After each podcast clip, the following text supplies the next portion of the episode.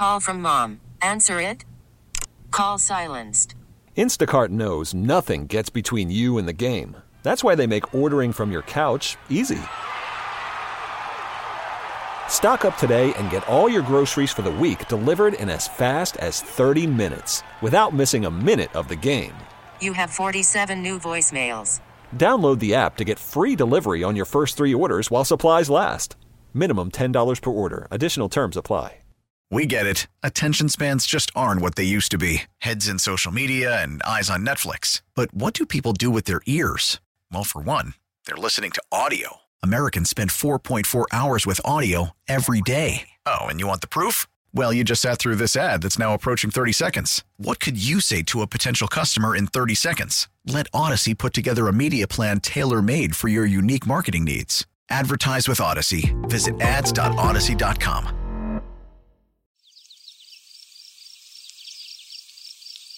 Are you tired of this hot summer and record breaking temperatures? Well, hold on to your window units because it seems our changing climate is here to stay. The big thing is is that because our our systems are so dependent on the outside environment, including our weather and climate, it means that what may seem like a very small change in our climate, maybe a degree or two degrees warmer in the wintertime, for example, or the summertime, results in tremendous loss because our systems are so sensitive to those relatively small changes in our climate. While Illinois won't face fires like the West Coast or hurricanes like the East, our major impact of climate change looks like a wetter and hotter climate. So, what does that change mean for the people who live here? Do we have the right infrastructure in place to protect both the environment and the people? I'm your host, Ariel Ravenay, and today we take a look at what climate change means for Illinois and a group who's installing measures to reduce its impact. Let's get looped in, Chicago. Compared to other places in the country experiencing extreme natural disasters, a wetter and hotter climate may not sound that scary, but that doesn't mean there aren't real outcomes from this. When they say wetter, they mean it. Total annual precipitation in Illinois has increased 5 inches over the past 120 years, and the number of 2 inch rain days has increased by 40% since the beginning of the 20th century. I spoke with Illinois state climatologist Dr. Trent Ford. He said a change in rainfall and heat also means spurts of flooding followed by times of drought, creating a whole host of issues. It affects our agriculture and the food able to be produced, creates floods like we saw in July, spreads allergens, and brings pollution to our natural water systems. And when it floods, there's a grosser issue on hand for water waste management in Chicago. So having the combined sewer stormwater drainage system means that when we get those really heavy rainfall events, if we get to a certain point, there may have to be the decision of whether you release sewage into the into the river itself or basically push water where we we start pushing it out to the to the lake and then you start messing with lake ecology. So it's a really, really hard decision to make. And with increasing frequency of those intense events, it means that those decisions may have to be made a bit more. So water quality and the management of the Chicago River, I think, is a big issue with increasingly intense rainfall.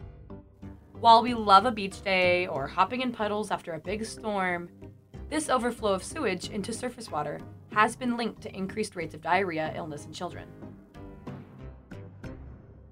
The Midwest is said to be one of the safest areas for people to live to fare climate change. Projected migration maps say that Chicago could see an influx in population that we haven't experienced in decades. So if we see a rise in people, then we also see a rise in waste. We're, we're dealing with these issues already. And then if you add that many more people, it, it, like I said, it can exacerbate some of those issues. And it's not a it's not an argument to to stop stop people from coming but it is an argument for hey these sorts of things that we we really need we're going to need them like 10 times worse in in coming decades. So we really need to be getting ahead of it so that we're not playing catch up over the next couple of decades if the population of illinois grows. Humans create climate change. Climate change in turn affects humans. This reality can cause a lot of folks to feel hopeless for the earth's future. But there's faith in humanity yet.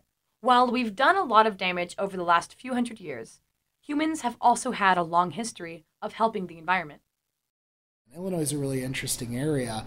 If you look at the kind of plant profile of the United States, you get all the forests of the eastern kind of half, and then you transition into this prairie. But if you look at just to our north, Wisconsin, Minnesota, just to our south, Missouri, Kentucky, heavily, heavily forested. So why do you have Illinois be this cutout? It's, it's wet enough to support all these trees. That's Phil Nicodemus, Director of Research at the nonprofit Urban Rivers. He and his team do conservation efforts on many of the waterways here in Illinois.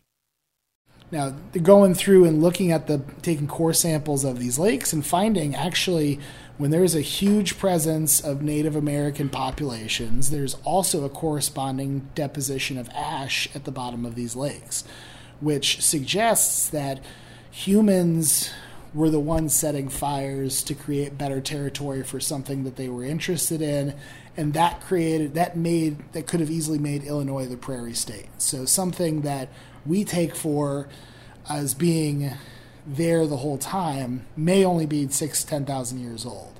The same thing with the Great Lakes. Everyone's very concerned about um, Asian carp and things like that, what they now call copi. Um, but the Great Lakes are only 20,000 years old themselves. And if you're talking about the current extent of the Great Lakes, it's more like three to 5,000 years old. So, on an evolutionary time frame, these are blinks of an eye we already have examples probably of how humans at a very wide scale have influenced the environment. So we've we've got in our history how to coexist with these things. It's not impossible. We just have to kind of shift away from this all industry mindset. Let's extract as much as we can as quickly as we can to a let's th- we, this needs to be a sustainable thing. This needs to be something that we build for a thousand years. This concept of humans being a part of the ecosystem, combined with a hands on approach to environmental conservation, is something that they have brought to their Wild Mile project. The first installation of the Wild Mile, located at 1550 North Kingsbury Street, is a 24 hour floating eco park. With wood pathways to walk on and a free dock for people to board their kayaks and explore the river, this green space in the concrete city blooms helpful vegetation. The walk down the path is surrounded by various sized flowers of pinks and purples, some standing as tall as my shoulder, with bumblebees having a field day. These gardens are in hydropots, some in clay, floating in the river so that fish, bugs, and birds may all enjoy them as well. We want to make sure that we're doing everything that we can um, to ensure that that is connecting ecosystems again. So we identify that it is hard for things to get from the top to the bottom to the water. So we try to devise plans to ease that. We try to add vines and we try to add woody debris and things. So we do is something as simple as drop these trees in there. We create this really interesting and unique row of this like log jam habitat, but we've anchored it. It's not going anywhere. Um, it's win-wins. It's just it's something that the MWRD doesn't have to do. We have a way of using this material and it's beneficial to all the fish and wildlife. This floating park is the first of its kind in the nation and potentially the world, but they don't want it to stay that way. Well, It's our flagship project.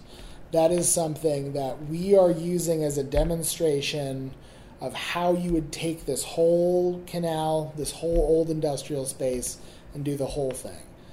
We use these technology, what we learn here, the community building that we learn here, and we're trying to take this to other places in this river system, but also everywhere else. Um, so the intention would be to learn from us. We can help you work with the Army Corps. We can help you work with manufacturers. We can help you plant selection, biology. So creating this network of these different places, but each one of these places is going to have their own flavor. Their community are going to be the ones that run these spots. With water levels at an ever fluctuating state, I asked Phil, are these floating gardens built to withstand our new wetter and hotter climate?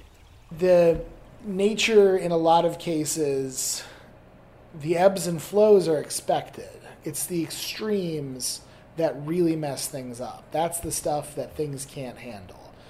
In this situation, you know, it's not as if these plants couldn't find a place in this environment it's that there are too many extremes that they have to deal with too often. And so this technology, this strategy is based on smoothing out those extremes. You know, we're going to give these plants a stable platform that they're always going to be able to grow from.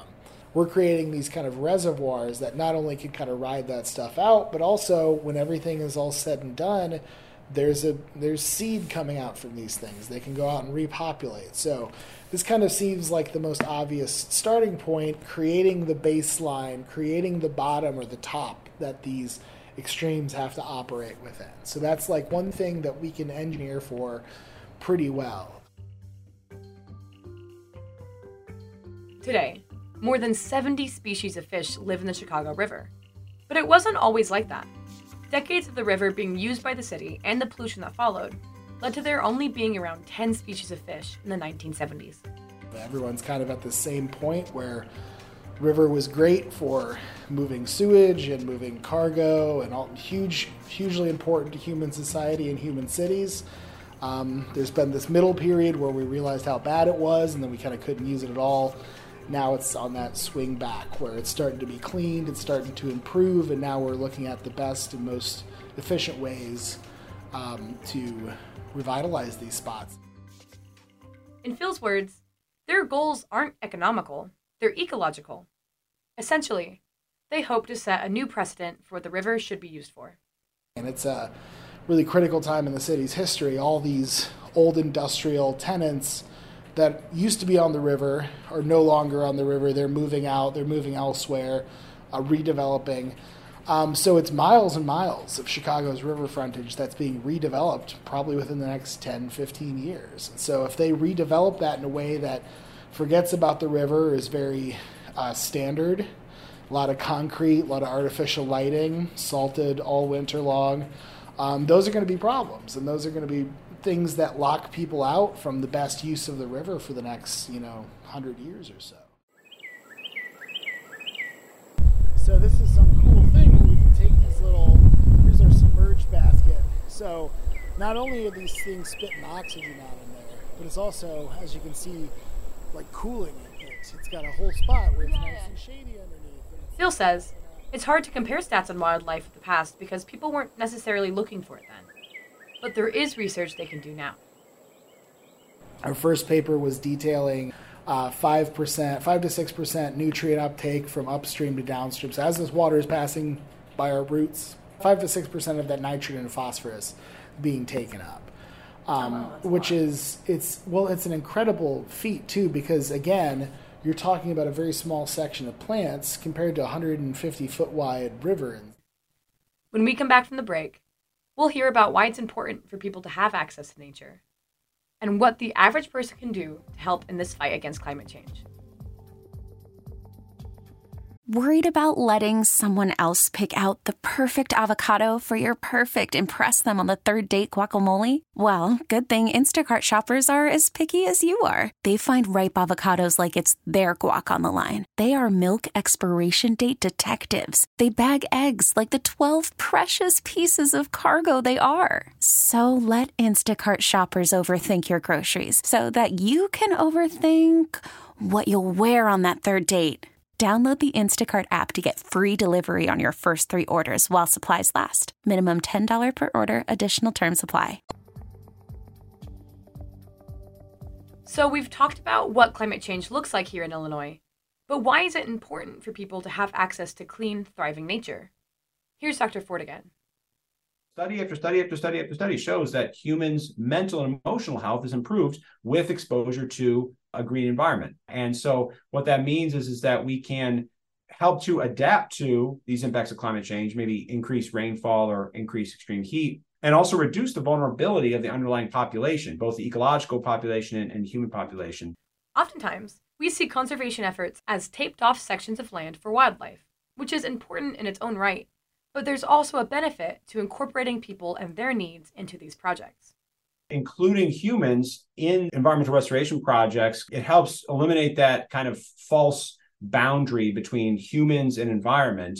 And it also helps people kind of take ownership of the action itself. You know, we think about, we've thought about for a long time adaptation to certain things as sort of a gray infrastructure sort of solution. We build wider highways or dredge rivers deeper and that sort of thing. But kind of nature-based solution is really the idea is, is going back to this these ideas that that nature is the best engineer for these types of problems. And these kind of nature based solutions, whether it be that kind of wild mile or urban greening, where we're, we're, increasing the amount of green space in some of these neighborhoods that have very little, it has these dual benefits. It's got the benefit of reducing the impact of, for example, flooding or extreme heat. But it also has the, the benefit of improving ecological health, which is extremely important, and human health. When we talk about having access to nature, it doesn't look equitable in every neighborhood. The tree canopy coverage in Chicago is 16%, according to data from a 2020 tree canopy census by the Chicago Region Trees Initiative. The west and south sides have the least amount of trees. Chicago is investing $46 million over a five year span to write this, but Chicago has a long history of having less green spaces in underserved communities. Equitable access to nature is another part of the Wild Miles mission. Their approach is unique in the sense that they didn't have full models for what the park would look like when they brought it to the community. They asked what the locals wanted to see, and they built something that met those needs. Like these are natural inlets that we have built our cities around, natural corridors for wildlife. All you got to do is stop keeping them from being in there. You got to start inviting them, and it's just this is this is the forefront of equitability. It's already there for you. Um, you just got to do a little bit of work to make sure that the people who have been left out of these spots are actually connected. And I think that's the biggest risk right now is where people are more underserved, where people have been more cut out of things, are also where industry still is. And so I think there's a big problem where industry is blocking access to these water, but it doesn't have to be like that. It really doesn't. Giving people access to nature is essential for their health, but it's also good for combating climate change. When people are exposed to nature, whether it be hands on volunteering or a nice evening walk. This exposure can educate people and influence them to want to protect it. And I feel like most people are really intuitively set up to really appreciate nature. I think if you cross political spectrums, I think no one's going to go out to the Grand Canyon and be like, well, this is stupid, you know? So our thesis, our focus really becomes like, you need to start creating avenues that that sort of wonder exists in the cities. You've got a couple million people here that are at risk of maybe never being able to get somewhere else where they can kind of be like, wow, this is there's something bigger than me out there. There's something that's like this incredible thing that I'm plugged into. The cool thing about humans centering themselves in the narrative around climate change is that it can look like building eco parks but it can also look like advocacy and conversation. Ecologist Rachel Carson published Silent Spring in 1962. At the time, there were major sprays of pesticides with harmful chemicals that left wildlife dead and people sick. The book documented what these chemicals did to ecosystems and waterways, giving people language to a problem that they were already noticing all around them. Silent Spring is credited with influencing an environmental movement that eventually led to the creation of the U.S. Environmental Protection Agency. While not everyone can write a revolutionizing book, there are things to be done at local levels. I think the most effective ways uh, of doing that are public activism. In fact, uh, when a lot of cases, what's standing in the way of, of effective climate solutions is local issues, whether it be zoning laws or antiquated uh, school issues, whatever it may be and again, that, that can take a lot of different frames. It could be planting native or helpful plants along greenways in parks and on the river, for example, things like that. All of those things can uh, contribute in really important ways. And I, and I say they're more effective. One person, you can get them to stop driving their car. But if you push for a, a redesigned city with effective public transit, now you're talking about thousands of people who can stop driving their car. And you multiply that by how many cities in the world now we're talking real change. With all that is happening around the world and in our backyards due to climate change, it's easy to have a doomsday mindset. If our reality is a hotter planet, why do people still fight? I'll leave you with a quote from Silent Spring. Those who contemplate the beauty of the earth find reserves of strength that will endure as long as life lasts. There is something infinitely healing in the repeated refrains of nature the assurance that dawn comes after night and spring after winter. Really, the kind of message for climate change is that what we do now when it comes to mitigation, that's reducing the amount of greenhouse gas emissions, and through adaptation to reducing the impact of the warming we do have in the next few decades, will reduce the impacts down the road.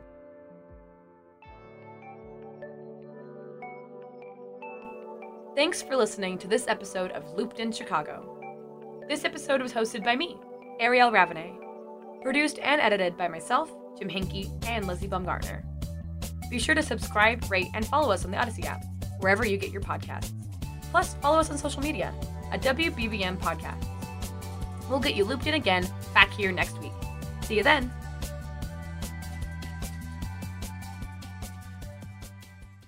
We get it. Attention spans just aren't what they used to be heads in social media and eyes on Netflix. But what do people do with their ears?